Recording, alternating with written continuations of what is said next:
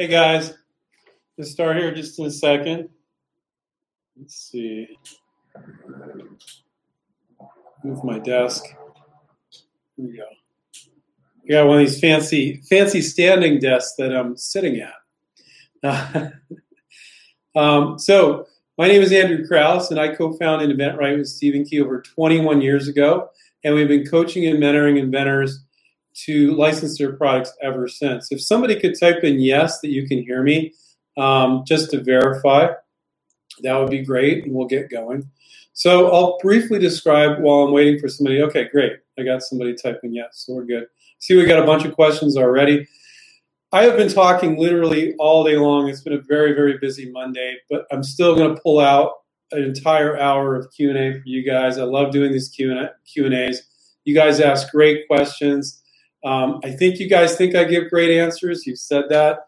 Now, let me adjust my webcam here a little bit. There we go. Okay. Oh, it's got to be pretty there, right? Got to have the right background. Oh. Being too picky. That's okay. Got a little light switch, no big deal. um, anyway, yeah, you're welcome, Tom. I appreciate it. All right. So, what licensing is when you license a product to a big company, could be a small company, could be a medium sized company, could be a very, very large company, but you don't need to worry about raising money. So it's their money and it's their workforce. So they might have 10 products, 50 products, 200 products, what have you. And they have sales, marketing, manufacturing, advertising. They have all these departments. So, and it's a machine and they have all these products. And so when you license your product to them, you rent or you lease your product to them because if they don't perform, you can take it back. So that's why I say rent or lease, not sell your idea. And you never want to say sell your patent. I can explain why in a minute. minute. But you're plugging your product into this machine. And with all these employees that are doing all this work, and now your product's just another one of their products. And you want that, you know? Um, and then what you're really tapping into is existing distribution. So let's say it's a new um, shovel, all right, and they're in Home Depot and Lowe's and Target and Walmart and Ace Hardware and Earth Supply. Well, then you're in all those places with your product. So now, not every product they have they'll put in every distribution channel, but if they're there, they're definitely going to try their best to get your product into all the places where they distribute. And they're pretty much going to do what they're already doing now. If they do super cheap products, they're going to make it super cheap. If they do super high end products, they're going to do a super high end product. They do middle of the road, and you can discuss and negotiate with them what needs to be in there, and you can negotiate anything you want in the license contract. But companies will typically distribute and do whatever they're doing now. Yes, your product is new, and that's new, but they're going to keep doing what they're doing. So you want to identify those companies that your product makes sense for their product line and what they're doing, where they're distributing, and what they're doing with the product. So that's what licensing is. So it's a beautiful thing. You don't need to raise money. You don't need to spend 10 grand on a patent. You know, you can spend 75 on a provisional patent. We give our students some software called Smart IP, so you can say patent pending for a year. And if you get interest, you can get that company to pay for the patent. Now, when I say that, it doesn't mean that they're going to file the patent. You want them to give you the money, and then you file the patent. And then you're going to reference your provisional, because the provisional gives you a whole year to see if there's interest and fish off the pier. I know some of you have been attending these for a while, but those of you that are new, I just want to let you know you don't need 10,000 for a patent, 5,000 for a prototype. You need 75 for a provisional patent, and quite often you can cobble something together for a prototype or not do a prototype at all and do a virtual prototype because you're not selling your patent or your prototype, you're selling the benefit of your product. Okay. And so if you're like, oh, I can't make the prototype, but I know they can make it, I'm just taking that existing product, putting a hinge on it like this. And when they ask you how we're going to do it, and you say that, they're like, oh, okay. So people are blown away that you can actually do that. And our students have been doing that forever, and we've been guiding them to do it. They probably wouldn't have done it unless we told them they could. But I'm telling you, even though you're not you're not an inventRight student, most of you, um, uh, you know, I'm telling you, you can do it. So let's jump in, do a bunch of Q and A. Um, if at times I need drink take of water, take a drink, drink a take of water, right? Uh, it's because of literally, it's been a very busy Monday. But you guys have some great questions, so let get let's get to it. if I still know how to speak. Um, uh, this is uh, it's Paul. Hello, Andrew. It's Paul. Um, or he looks like he's seen me do some webinars. Hello, Andrew. Um, it's Paul. Hasbro is the licensee of my Marvel of Marvel products. Okay, uh, which has rejected my idea. I found a company outside the U.S. The company sells Marvel products also. Okay, so this is what some people don't understand. Like, for instance, let's talk, talk about Disney.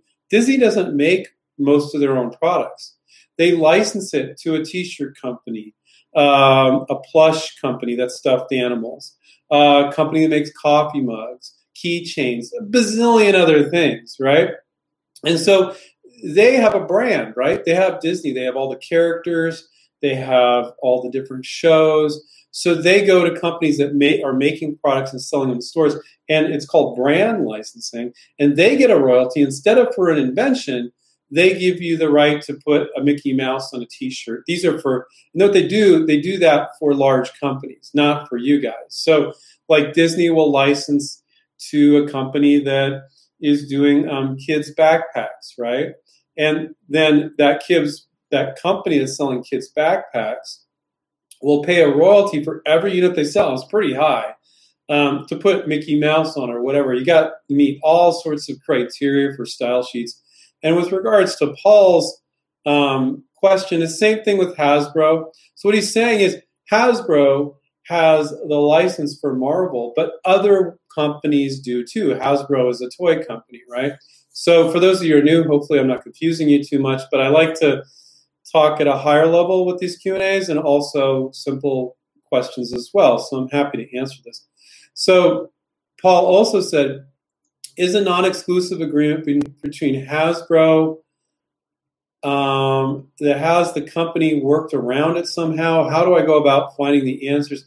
Is there an international law protecting that small company? So what what what Paul's confused on is he says, look, I see that Hasbro has the license for um, for Marvel, Marvel Comics, and you know the the shows and movies and all that stuff that they do. And so Marvel probably has contracts with multiple companies, like I said before, different product categories. So they're, they're, I don't think they're doing anything wrong there. So other companies have Marvel licenses too. So it makes it difficult when you insist, look, it has to have this particular character on it. You're going to need the license to a company making somewhat products in that same space. And there's a difference between a t shirt and a plush animal right? Maybe companies make T-shirts, don't make plush animals. Companies make plush animals, don't make T-shirts. So you have to find a company that makes something in the right product category and already has the license. Because if you go to a company that's making T-shirts and go, or let's say it's um innovative plush animal, it moves in a funny way or whatever. The arms move and the kid loves it, right? And you're like, oh, it's gotta be a Mickey Mouse one, or it's gotta be Descendants. That's a, a Disney show that my my eight year old daughter watches. Um, you're limiting your list of potential licensees. So sometimes when you license things, um, you can show like a generic version of it. Like let's say it's sports, and you can show a generic football version of it, but you can also show like a licensed version that have NFL teams on it, right? And you let them decide. But to go to a company that makes products and say you have to put NFL on it, they're like, I don't know how to do that. Do you know how to do that? Do you have an NFL license? Because you'll know by looking at a company's product line if they license brands and pay these brands these uh, TV shows or um, sports teams a royalty. But if they don't do that, they're probably not going to do it. So yeah, they have to already be doing it. Okay, does that make sense? So, um, so no, I mean, so Paul's saying, is there an international law that's protecting is there an international law protecting that small company? So, you know, it's not they're protecting the small company, they're protect Marvel's protecting themselves because Marvel has a trademark and copyrights on their characters and on their their their trademark. Let's say it's a particular Marvel. I don't know if Iron Man is Marvel. Let's just say it is because I don't know. I like Iron Man, but I forget if that's Marvel or not. And so that protects them around the world. So they can license products around the world. They might do a license for Iron Man to go on T-shirts or other products in Asia, and then another one for the U.S. These li- brand licensing deals for these big um, companies like Disney and Marvel, they can do them however they want. So yeah, they're protected with trademarks and copyrights for the most part. Sorry to ramble so much on that, but it's kind of interesting.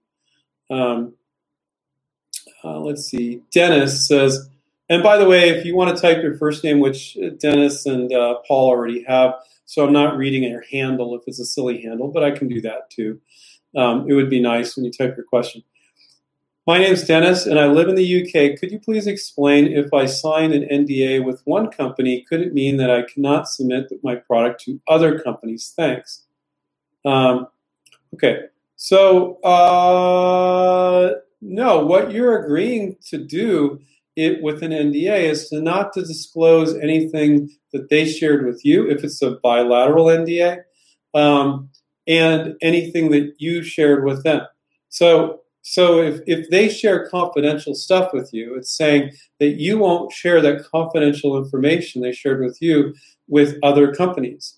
And they won't share what you share with them with other places unless they have your permission. So it doesn't mean you can't submit to other um, companies unless that's specified in the NDA. And I wouldn't do that because when you're reaching out and you're licensing, you're not reaching out to one or two companies, you're reaching out, we guide our students to reach out to 20 or 30 companies. And inventors, before they come to us, quite often they'll have a very anemic list of two or three companies. And the coach is like, no, given your product, you could reach out here and there, and companies making this type of product, and people selling here and there. So no, you shouldn't. Uh, it shouldn't limit you. Um, and if if somebody, a company, gives you a non-disclosure agreement that does, I wouldn't sign it. You know. Um, but so any, just to remind you guys, anything I share tonight is not legal advice it's it's just general business advice. It's how we advise our students. And so um, there's my little disclaimer. Uh, contact an attorney before moving forward on anything. Um, so uh, Dennis also had another quick question. Please tell me if I'm planning to buy the professional inventor. That's our one-on-one coaching. Could you please tell me? Do you help to license to on the U, in the UK also, or is it only in the US?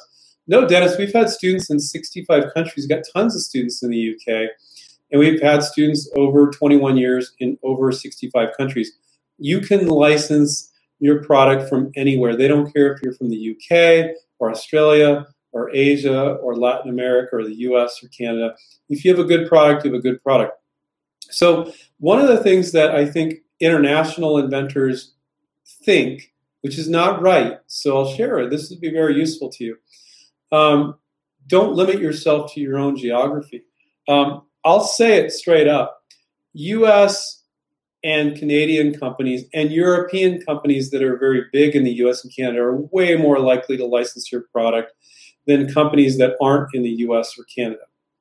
Now, if you're in the UK, I would mostly focus, I would get a US provisional patent, and I would mostly focus on US, Canadian, and European companies that have distribution in the US. Now, can you also reach out to some UK companies um, and try to license them as well? Of course you can. Of course you should. But um, you know, we have a lot of students in Australia, and they call it the the tall poppy syndrome.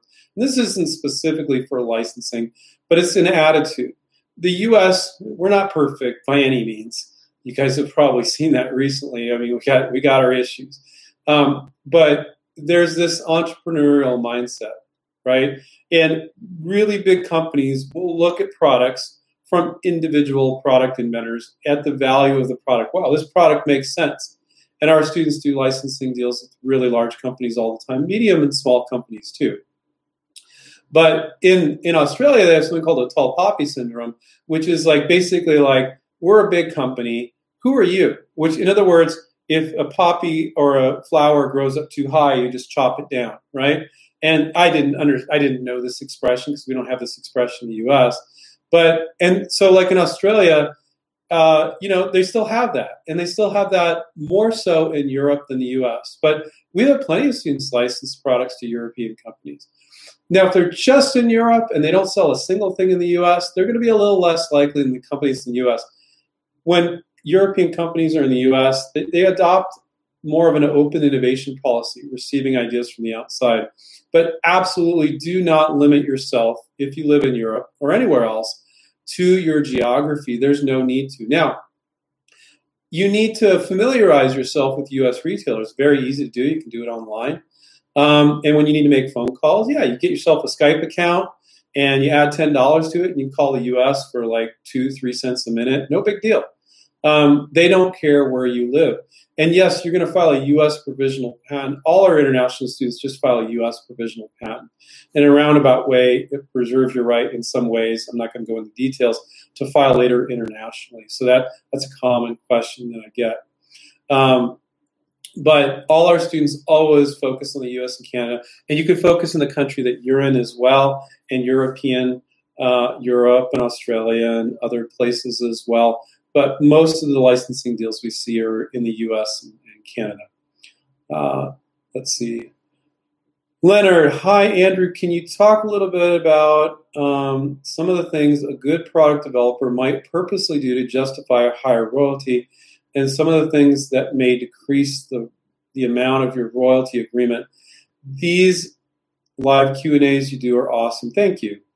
Um, okay, so Leonard, um, I, I, I, it varies. So I've seen students do really great royalty deals, and they literally didn't even have a prototype. They had a virtual prototype, and they got it. And they said, "Well, how are we making this?" And the student, the inventor's like, "Well, it's just like that and that, but I just changed this." And like, "Oh, that's enough. That's enough to get, we can go get some quotes wherever you know for manufacturing this thing." And, and they come on back, and it's not like well, because you came to me with this production ready prototype, I'm going to give you a 10% royalty instead of 5% royalty. I don't see that happening. Um, it's more the mindset of the company and what you can negotiate. I don't find that doing things, it's basically craziness to go out and file a patent.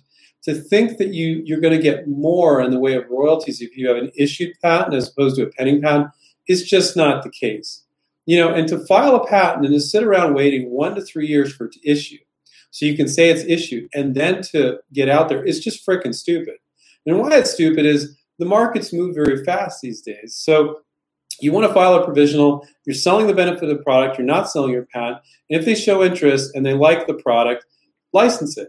Now, if you had gone out and like ventured the product and sold it yourself, and let's say you've been selling it for many years and you've got 10,000 units in your in your garage or warehouse and you got distribution in another 20,000 stores. Okay, you could kind of be like selling your company along with doing a licensing deal, but who wants to take all that risk just to do a licensing deal? Why? And it's really not necessary. The the belief we have and the experience we have is that you can do licensing deals just with a sell sheet and a virtual prototype, and sometimes you need to do a prototype. Um, now, are there some companies that they'll they'll beat you up about what you haven't gotten done? Oh, we need to do so much here and there. But you know what? Sometimes those same companies, even if you had it done, they would make some other excuse for the reason why they're giving you a lower royalty. So, in my opinion, a lot of times a negotiation is a negotiation, it's not always about what you got done prior or what you didn't get done. It's about how tough a negotiation and negotiators they are. So um, I don't think there's any like a ton of stuff that you need to do. Like, oh, I need to do this to get a higher royalty. I think that's BS. I think you know you, you do your sell sheet, do a virtual prototype. Maybe you do a prototype or you don't, and you freaking license it, and you negotiate whatever the hell you can negotiate. But to think that I mean, if you think about it, the things that some people may think of, oh, if I have an issued patent as opposed to a pending patent, I might get more money. Um, with some really, really difficult industries, not the vast majority of industries, like medical supplies, like it's a, it's a new medical device. Like there's certain industries that will just beat you up about the patentability about it and this or that. But there's ways of dealing with that too. So they can say, well, we, are not going to pay you unless you get a patent on this. Well, hey, that's fine. I can guarantee you get a patent on something every time. Put some weak claims in it. Patent office will always give you a patent. but let's say they beat you up only if you get these claims. I see that very infrequently. But if they did, um, you could just negotiate, okay, great, only if I get those claims or only if I get a patent. If you don't have a patent, but I see that very rarely. So I don't think there's a bunch of stuff to do to get a higher royalty rate. Here's what I think there's things to do to get the interest, to get the deal on the table, and to close the deal. And that is good marketing. So they really understand. So here's what maybe what you guys weren't expecting, I would say. If you do good marketing and they see it, they go, wow, if our customers saw this thing, they would want to buy it. That's what it's all about. It's about doing a good sell sheet, doing a good video, showing them what their customer is going to see so that they want to license it. It's about getting the deal on the table. It's not about getting a higher or lower royalty rate. I mean, of course, you want to negotiate a higher royalty rate, but I don't see the things that our students do or don't do will get it for the most part. There's always exceptions, and there's always difficult companies or difficult industries, but it's about the product. It's about having a good product. So, um, with that said, having a good, solid product that has a clear point of difference with regards to all the other products in that space, that's what will get you a, a, a deal. And it's kind of like more of a matter of like, how stingy is this company? How bad do they want the product itself? So it's about having a good product. And sometimes slight variations on existing products are easier to license than mind blowing, wow, this is so cool sort of thing, you know? But again, that varies with every company, what they look for. Some companies are like, they're very risk adverse. So they would rather license something like that's pretty much like what they're selling, but oh, we got this little extra something. It's going to give us a leg up. And they're just not comfortable with big changes. Other companies are like, whoa, this is cool. This is going to blow the, the, the lid off an industry or what have you. Every company is different on what they're looking for. So I'm more concerned about you getting interest in doing a good marketing piece and then wanting to license it than whether it's a higher or lower royalty. You know, it's all negotiable, and that's part of the negotiation. It's not so much what you did. Does that make sense? So um, I'm just trying to give perspective. I've been doing this for 21 years, so um, I'm just that's my take on it. Okay. Uh, okay. Uh, Marlon, uh, hi to all and Andrew. If we have a nice concept for, let's say, a toy or a board game, and that idea demands some electronic parts and touch sensitive monitor or else, how do we check if it's possible to make? Okay, so he's got a toy or board game that demands some electronics and touch sensitive parts. Electronics can be more difficult. So here's what I suggest.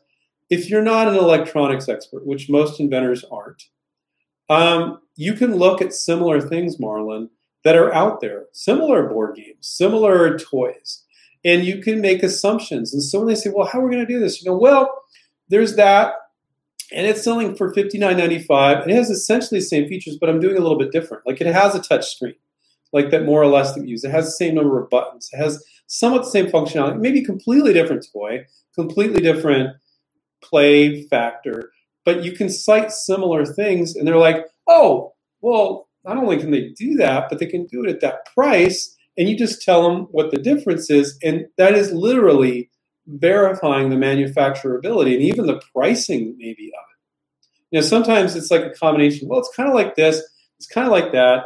And then these prices are these products.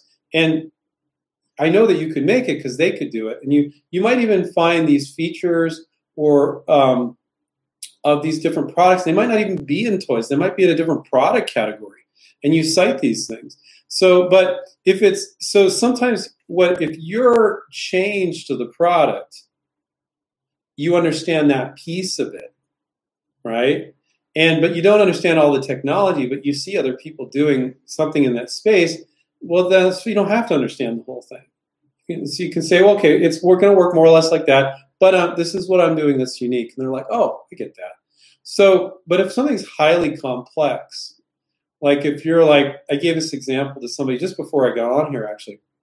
I gave this example before. Don't be this inventor. Well, I, have got this. Um, I got this new product. It's a robot, and it jumps up on your roof and shingles your house, so you don't need to pay day laborers and they're not going to fall off the house. You don't need workers' comp insurance, and the robot's going to be super efficient. And the the, the company that makes uh, robots or roofing equipment's like, uh, well, that sounds great. How do we make that? And you're like, I don't know, but I think you guys should do it. Okay, that's wacky ass inventor territory, right? Don't be that guy, right? But to to find things that are similar and to understand the change. So if something is highly, highly technical and your addition to it, you have no idea how it's done, you should be working on that product. Or you can find and spend tons of money with engineers that will figure it out for you, but maybe you should take it down a notch, work on a simple kitchen gadget or something like that, right? Um, so, Marlon, I can't answer your question specifically because you can't publicly disclose your invention with everybody listening in here. But I, I, can say, hopefully, that has helped you kind of gauge it. And if you're like, oh, yeah, that helps, Andrew. Yeah, I could see other examples. Now, most inventors go, well, but there's nothing like it. I'm like, there's always something like it, always, 100% of the time. So it doesn't have to be like your invention, but you can cite the technology or the fact that there's this other product that has a screen and does this or that, you know? Um, and if you're like 70% sure they can do it, but you can't figure out all the little details, but you got the main components, then I would go for it. Um, Kevin says, Hi, Andrew. When developing a product, is it the responsibility of the inventor to know the intricate workings? Oh, this is similar to the last one. Intricate workings of the invention, or is the idea alone enough to approach a company? Well, like I said, don't be the wacky inventor. It says I invented a robot that will do this or that. And say, how's it working? Go, I don't know. I don't know nothing about robotics. Don't be that guy. Um, but you should you should have a fair idea of how it's going to be done. You know, but by looking at similar things, you can make assumptions. Now, sometimes you can do research and all that. You can contact the contract manufacturer and figure out if things can be done. Um, but it, it shouldn't be I have this idea and you haven't worked out the basics of it. You know, what is your what's the secret sauce? Is you have this little point of difference and that's unique and you know they can figure out the rest. That's fine if you can do that. But you need to understand your point of difference and be fairly certain that they can do your point of difference, like 70% sure. Um,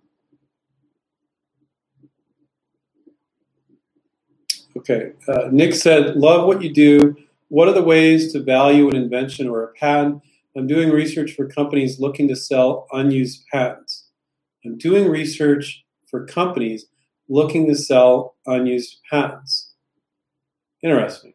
Okay, so if that's the case, what I'll say, Nick, is most patents are absolute garbage.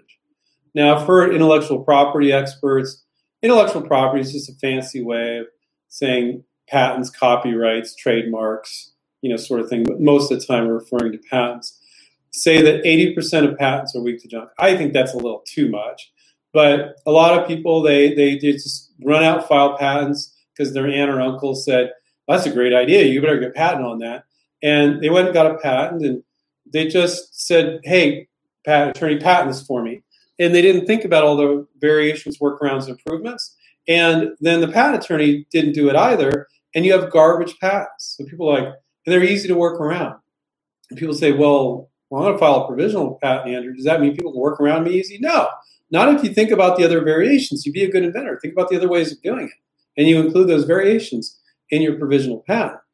Um, so if you're looking to have, you're doing research for companies looking to sell unused patents, I think that's cool. But figure out if the product's viable because people, not just individuals, inventors, but companies file stuff on patents on stuff that doesn't make any sense as well. They do the same thing.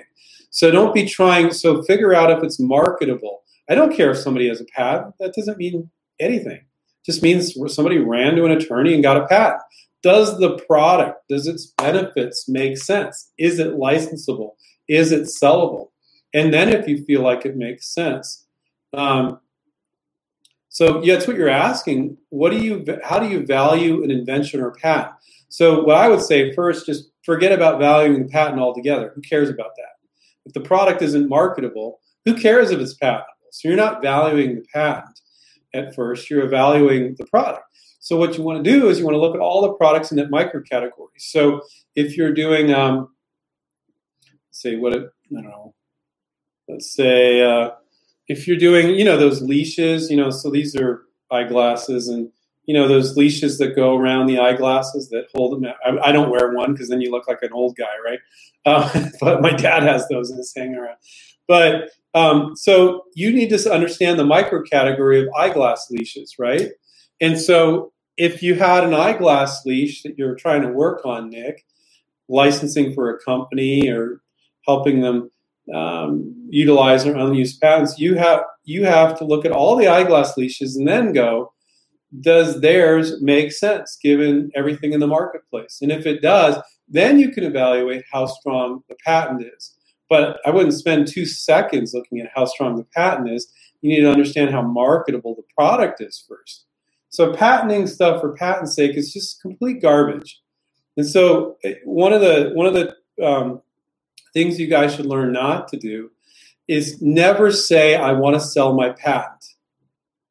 Completely wrong. You're not selling your patent. You're selling the benefit of your product, right? And you're selling the product and its benefits. You're not selling your patent. Never ever go to a company and say I want to sell you my patent. So first off, when you when you license, you're not selling outright 99.5% of the time. You're licensing it. And under the licensing contract, they have to pay you royalties. They have to pay you royalties every quarter for whatever they sell. And if they don't perform, you can take it back, and there's all sorts of clauses in the contract that lets you take it back. So you're renting or you're leasing your product. You're not selling it. You're definitely not selling your patent. Um, so, so don't. So those those are some things that will help you, Nick. Um, uh, I don't know if that's a good use of your time. I think it's interesting. I've always thought that um, companies do file patents and then they don't. Maybe it's kind of outside the realm of their product distribution channel. I think there is a market for inventors that want to go to companies and help them utilize their unused intellectual property, unused patents, and maybe license that out. I think there's something there. It seems tremendously time consuming to me to look through all that stuff. Um, but I would always not spend a lot of time evaluating the patent, but go, what's the product? What's its benefit? And looking at patents, sometimes you can't tell because they're not marketing pieces, which is like, want to shoot yourself in the head because it's a, a, good patent and a good marketing piece are two totally different things. So now you got to spend all this time figuring out what the hell is this patent talking about, right? So it could be a tremendous time suck. So if you can find somebody in the company trying to help companies license their patents that are just sitting around, um, they can just tell you what each of these things is. Sometimes it's on technology that they don't even know where it would be applied to, you know, stuff like that. But it's a very interesting question, Nick. So I think it's a viable thing to do. You just have to figure out how to make that make sense for you so you're not wasting your time. Um, yeah, Nick said, in my experience, companies do not know the value of their patents if they're not used. Yeah, I agree. And do you want to spend a bunch of time realizing that they're a bunch of garbage? Or you maybe you know how to pick through the garbage and find a few good ones, and then you do something with them and you go, hey, if I license this, can I have 25% of the royalties or 50% of the royalties or whatever? Because it's just sitting there. And they're like, yeah, okay. Um, so it's, it's interesting. Uh, Tom says, how do I think and build upon existing products? I don't know what you mean by that, Tom, but I like the question. I'll uh, so one of the things that I always talk about is you can build on how do you think on and build on existing products is if you have a widget and you reach out to 30 companies and let's say 28 don't show interest two show interest maybe you do a deal maybe don't. But the 30 companies you reached out to if you work on another widget in the same product category, you've got the each person's name, phone number, email, at the very least, their email and their name. And so when they're not interested in product number one in that product category, say, no problem. Are you open to receiving more ideas? And they, they reviewed your products. They probably are. Probably 98% of them are. And then when you work on another product in that same category, you look at their product line. You don't just spam them. because now you're starting to look like an amateur, you spam them. But you look at their product line and you go, you know what? 15 out of these 30 companies for my second product are right match. Let's say it's in gardening, and you got another gardening product, and you're like, you know, some of these aren't right, but 15 of them are. And now you don't even need to make that relationship. You already have it. So one of, I don't know if this is your question, because your question wasn't that specific, but this is my answer. You, you said, how do you think on and build upon existing products? You can build on by working on one project, you're building the relationship just by showing them your first product. And now you've got that relationship. And now you're going to utilize, you're going to find, come up with more ideas in that category and just send it to them. And now you can focus more on inventing and not as much on building the relationships. You always keep reaching out, building relationships with more companies. So that's a beautiful thing. It's so cool. And it doesn't really make sense to work on one product in one category and go, I'm never going to work in this category again. Now you can do that and you can jump around in different categories do a toy one day do a gardening product next day a medical device the next day but when you do that you're not utilizing the this the uh, relationships you already made. So when you get rejected for each product you didn't get rejected. They just said no to that product. You did a great thing. You made a relationship. You know? So it's a beautiful thing. Um, how else could i interpret your question? How do i think and build upon existing products? So you your question may have been something different. It may have been um, look at existing products and and how do I invent for the marketplace. So so look, Google Images is my favorite. If you get on Google Images and you type in gardening trowel or barbecue spatula or like I said earlier, you know eyeglass leashes or what have you, and you study a micro category with no invention. Most inventors don't do this. This is the ultimate way to invent. Yes, the ultimate. If you're nodding off, maybe I got your attention now. So this is the ultimate way to invent. Don't have an invention. Study a micro category. So let's say eyeglass leashes, the leashes that go on the eyeglasses, right? And and kind of resist trying to invent. Study every freaking eyeglass leash. You could probably become an expert in eyeglass leashes in about four to six hours, and it would be fun. So when you come up with an invention, you study the category, you know, you're trying to prove nothing like it exists, which is the wrong thing to do. But you don't have the anxiety when you already have an invention. You just study them all. And maybe if you're not going to have the energy to then invent, but you know, and you could do it in a couple settings, sittings, that is. And then maybe the next day in the shower or driving, or maybe you go back and you look at all your research. You can't just keep it all in your head. You got to bookmark all that stuff, all these different products you found, all the different eyeglasses. Oh, there's five over here that do this. There's ones that are like this. There's ones that are like this. And then you go, and then you go, well, what's missing? And you might come up with a variation of something that's already out there. Oh, there's like eight like this, but God, they're like all the same. Why don't I just make a slight tweak? Like there wouldn't be eight eyeglass leashes that are in that like micro category of a micro category if they weren't selling. So I know these are selling. There's a bunch like this. Make a slight tweak, then another company may be like, well, all those are selling, and we've got something a little bit better. So we want to license it. So this is the ultimate way to invent. Study a micro category first and then invent. So I don't know if that's what you were talking about, Tom.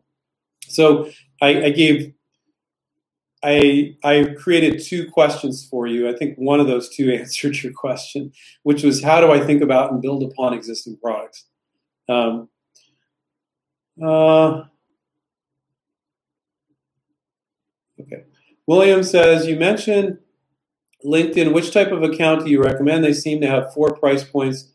Rocket seems to be Rocket Reach seems to be another one too. Um, William, the only uh, category we advise our students to do our uh, membership level on LinkedIn is free. We guide people strictly just to use the free version. Um, our LinkedIn for licensing expert, Benjamin Harrison, he does talk about the paid version, but I would say 99 to 95 to 99% of our students or InventRight students just use the free version. You don't need to pay for anything. Um, and there's a lot of techniques that Benjamin teaches you specifically. We've created a, a program as part of our coaching program, it's included, specifically how to use LinkedIn to reach out to marketing managers specifically for licensing. We give our students templates and things to use there. So um, you, you, you, really you don't need to pay. You're wasting your time if you do. There's a few instances where it might make sense, but you really don't need to. Um, and you know, I was on the last LinkedIn um, Smart Pitch session with Ben, and he we had some really cool tools that actually some of our students shared with us, and uh, Ben knew about them too, and he was sharing about them. Um, where you start to do some searches on LinkedIn and it starts to block you. They make you feel like you need to pay, and there's some external search tools you can use to get around that. So you don't need to pay. It's kind of expensive with uh, LinkedIn. Um, so you just use the free version.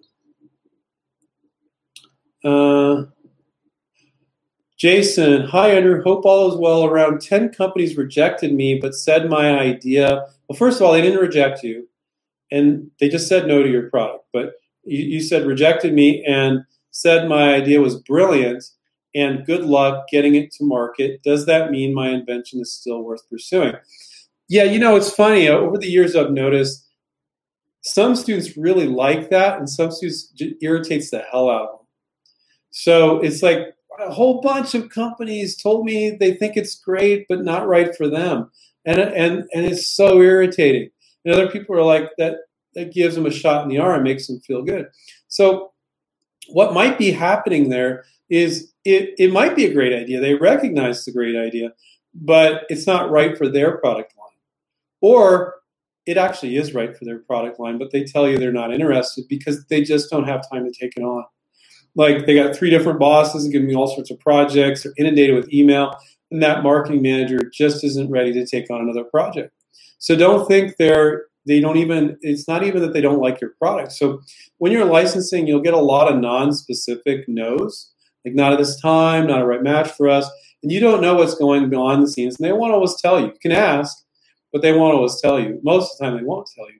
So, yeah, Jason, I would keep on going. I would make sure to identify that you're contacting the right types of companies. They might be saying it's brilliant and not showing interest because you're contacting the wrong type of companies. And you start get, changing your list up, get to the right companies before you know it, you have a licensing deal. Um, also, for the reason I just stated before, don't hesitate. Like if you can't license, and you reach out to other companies six or eight months from now, just blast it out to everybody that said no. And you'll get them it's timing. Like before, they were too busy. They said no because they were too busy, not because they didn't like your product. And they won't tell you that. I really like it, but I'm too busy. I can't take it on because they know the inventor will then hound them. So they can't say that. But you reach out six months later and they said no. They didn't give you a reason. Don't reach back out to company. Said no because of this, and you can't fix that. Don't do that. That's obnoxious. But just resend it out to them six months, eight months later. I get student license all the time away. So, and you just with maybe one or two of them, you get you hit them right timing, and their boss said we need new products two weeks earlier. So most inventors never do this. I only started guiding our InventRight students to do this about seven years ago. We've been around for 21 years. So only the last one third of our existence was I telling people to do this, and I was I was doing it because I was trying to get people past. They were crying because they didn't license their first product. I was just trying to get them to move on to their next product. But uh, as a as a result, because I told so many people that, I we started seeing students licensing stuff that way, and now it's a standard part of our approach. So, Jason, I would. That's a really good sign. Um, but there might be something you're doing wrong, maybe wrong companies. But they're all bunch of people said it's really cool. So that's fantastic. I would not give up on it. Um, uh, I don't have a real name, Miss to- Toto. Um, I want to cold call some companies to pitch my idea. What should I expect? And should I call or email or both? Um, you should call, email, and use LinkedIn too. You know, um, some of our students they like LinkedIn so much they stop calling. That's not good because some companies they just won't get back to you on LinkedIn. They're just not on there. They only go on there when they need a job. Other people are on LinkedIn every day. So if the company is on your list of companies to call and they're not getting back to you on LinkedIn, you got to pick up the phone and call. So I would call, email, um, and reach out on LinkedIn. So you said, what should I expect? Well, what you should realize is you don't need to be a sales schmuck to do this you're you're you don't need to pitch. You're just asking permission to send your sell sheet or your video. Now your sell sheet or your video needs to rock it. They need to get and understand your product in six to ten seconds. very few inventors that aren't InventRight students do I see them have good enough marketing materials.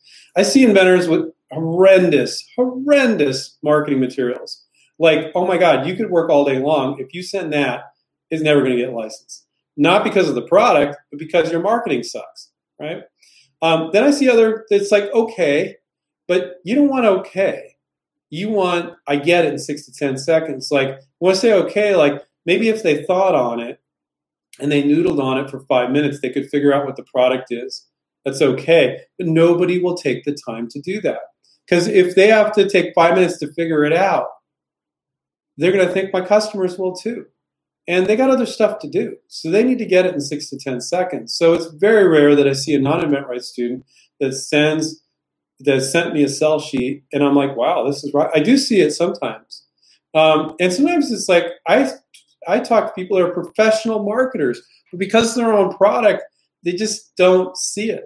And you think that a professional marketer do a great job. Not always the case. Now, I do see exceptions. It's not always the case, but um, so make sure you have a good marketing piece. I'll give you guys a free way to test that out. Put it on your computer, preferably a laptop, but it could be a desktop. Find a friend, a family member, or anybody, really. Can't be anybody you've ever talked to your invention about. Put it on the computer, stand behind the computer. Don't say a damn thing. And look at their eyes, stare at them, and see if they're looking confused. If they start asking questions, do not say anything just the fact that they ask a ton of questions shows they're not getting it right away. And also the look on their face will tell you a lot. So there's a free way to test your marketing piece. And you know, it works great because it could work with a family member that's super supportive. It could work with Uncle Joe that just thinks is super critical. It doesn't matter. There, you can look at their expressions. It's not always what they say; it's their expressions.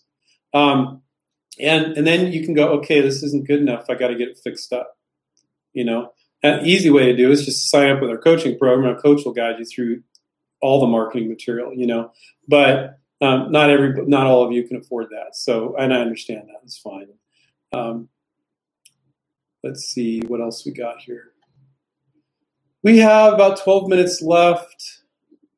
Um, let me do some questions from people I've got to.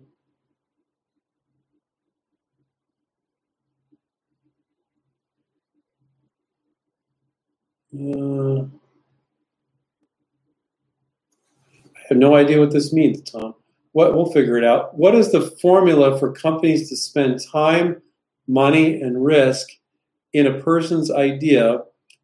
Um, how much? I'm going to read it like you wrote it. A person's idea. How much money do they expect to make with your product, and how much money do you expect to make off licensing? Okay. So what's the formula? So the, the formula is have a great marketing piece. So a sell sheet or a video. Uh, most our students do a sell sheet, and the formula is to show them what they would show their customer, so they show interest and want to talk to you, and you can further the conversation. That way, you don't need to be a salesperson, right? And you want to get get get their interest. And what you're going on is their gut. They're they're in this product category. They're a marketing manager they know all the products in that space. You want to intrigue them and go, oh, yeah, if our customers saw this, they would want to buy it. So um, they're just going by their gut, you know, and they know that space, and that's basically what you're what you're going by. So, how much money do you expect to make? You know, it could be two thousand, it could be two hundred thousand. It depends on the product. Now, if a company is big, you can think big because for the, it depends on the product. You know, they can sell twenty thousand units a year. They can sell two million units a year. It depends. Is it a ninety nine cent product? Is it a five hundred dollar product? Right. But the the three. I'm trying to do three. Three. Uh, the um, the three components. I share this on pretty much every Q and A. Are one, um, the royalty rate. Right. Is it a five percent royalty? Is it eight percent royalty? What's the royalty rate? And then the price of the product is it a ninety nine cent product? Is it a five hundred dollar product? Because you get the royalty rate on the price of the product, right? But here's the most important thing the volume. So the whole point of licensing is licensing to a big company and do crazy volume you could never do. Yeah, you could sell stuff on eBay and sell 500 units a year, or even 5,000 units a year, but maybe they can sell half a million units a year, and you're getting a royalty on every one. And it depends on the product. But the way you can figure out how much money you can make is the royalty rate times the price of the product times the volume being sold, right? That's how you figure out how much money you can make. So you can never gauge that ahead of time. You have to talk to the company. It might be a really big company, but they got small plans for your product. It might be a just a large, not a giant company, but they got big ideas for your product. So you need to interview them about what they're going to do with their product, and then you can put the royalty rate, the price of the product, and the volume that they can commit to, and you can figure out what kind of royalties you can earn yearly. This isn't a buyout thing. You never sell your product outright. You will never get what it's worth that way. You'll always earn more money as you sell the product. You get paid royalties quarterly, okay, every quarter. So if you're earning 50K a year in royalties and it sells for five years, that's a quarter million dollars over five years, not give me a quarter million dollars. That's stupid. For those of you that are new, you never ask for that. That's crazy inventor territory. Um, maybe the product's earning you 20000 a year and it sells for five years or it sells for 10 years. Let's say it's, so it's let's say it's 20,000 a year, it sells for 10 years, that's $200,000. But how many products sell for 10 years? Let's say it just sells for 5 years. And it's earning you 20k a year, it's 100k. But you have moved on to other products, right? And now you license another product, and that one is earning you 30k a year, and another one is earning the product, and students that are earning hundreds of thousands of dollars a year. There's a wide variety of how much money you can make. And Stephen and myself here in inventRight, we do not sell to get rich quick. So it's going to depend heavily on your product and what the company is going to do with it. And and this having delusions that you're going to make millions overnight with licensing is truly delusional. You know, you you won't. Can you make millions over time with one product? Yes, on some products. But if you're going to be a, a millionaire or whatever, you're probably going to do it by licensing more than one product, you know, and over time. And any inventor that is passionate about coming up with ideas and is realistic is going to be okay with that. And when we coach and mentor our students, if somebody's not okay with that, that they're not going to license every product they work on, then I don't want them as a student because they're they're off. Because you will not license every single product you work on. Nobody does. You know? And you, but here's a big part of the inventRight approach if you're not spending 10000 on a patent 5000 on a prototype every time you come up with an idea you can do this forever. Spend $75 on a provisional patent a few bucks on a sell sheet a few bucks on a virtual prototype maybe some prototype you cobble together and you can work on licensing products. And you always have the financial bandwidth to move on to more products. That is a crux of the inventRight approach. You will not license every single product you work on. You need to be okay with that. And so you know and and it's it's not a get rich quick scheme can you make a lot of money with licensing? Absolutely, but it's not overnight. If you did a deal today, it takes companies, you know, three to nine months to launch the product, maybe more. And then you get paid your royalties quarterly. So it's got to sell for three months before you get that royalty. So even if they started selling it today, you know, it's going to be three more months before you start to get that royalty. So for almost all deals, it's almost always a year or more before you start to see royalties. Now, can you get them negotiate to pay for the patent? So you you filed a provisional, get them to give you an advance on royalties. You give that money to your attorney. Your attorney references the provisional, so you didn't have that money out of pocket. Yeah, you can negotiate that quite often. Sometimes maybe they're hard ass about it, and they're like, "No, we, we want we don't want to pay for the patent. If you want to file it, great. Or we want you to file it, and maybe you get some small advance, and that helps you pay for the patent. That's fine." But you know, you got a deal on table. It's a really big company. That that's okay. So uh, yeah, I don't even remember whose question that that was. That was Tom. That was a great question, Tom. Um, so it can vary dramatically.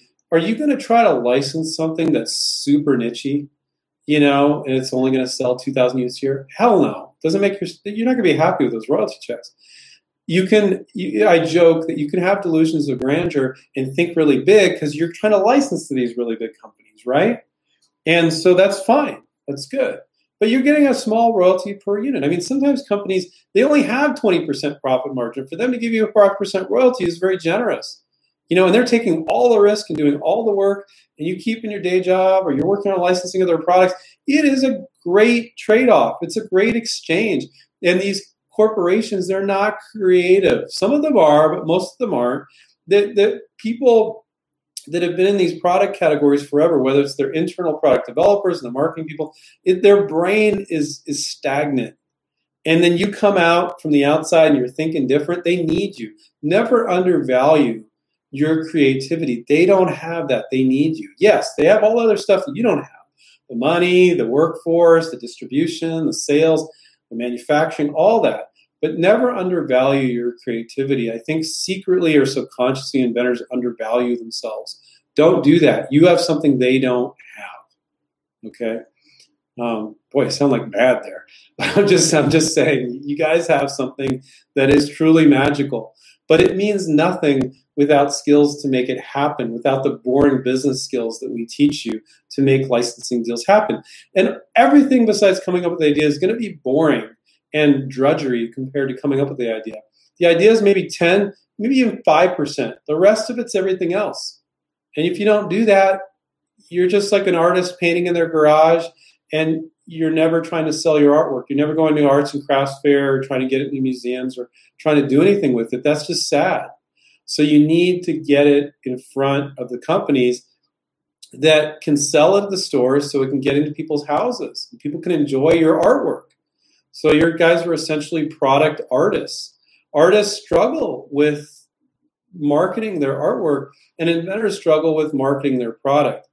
Um, you know and so it's it's licensing is is a very powerful very safe way to get your products out there but you have to put yourself out there and be willing to do that and that's not easy to do you know when, and do things you're uncomfortable with because but when you do things you're uncomfortable with that's when you grow as a person so you have to do that you have no choice so whether that's watching a YouTube show, reading our books, and then going going for it on your own, or signing up with our coaching program and having a coach hold your hand through it, or a negotiation coach helping you. Whatever you want to do, you have to do it. It's part of who you are.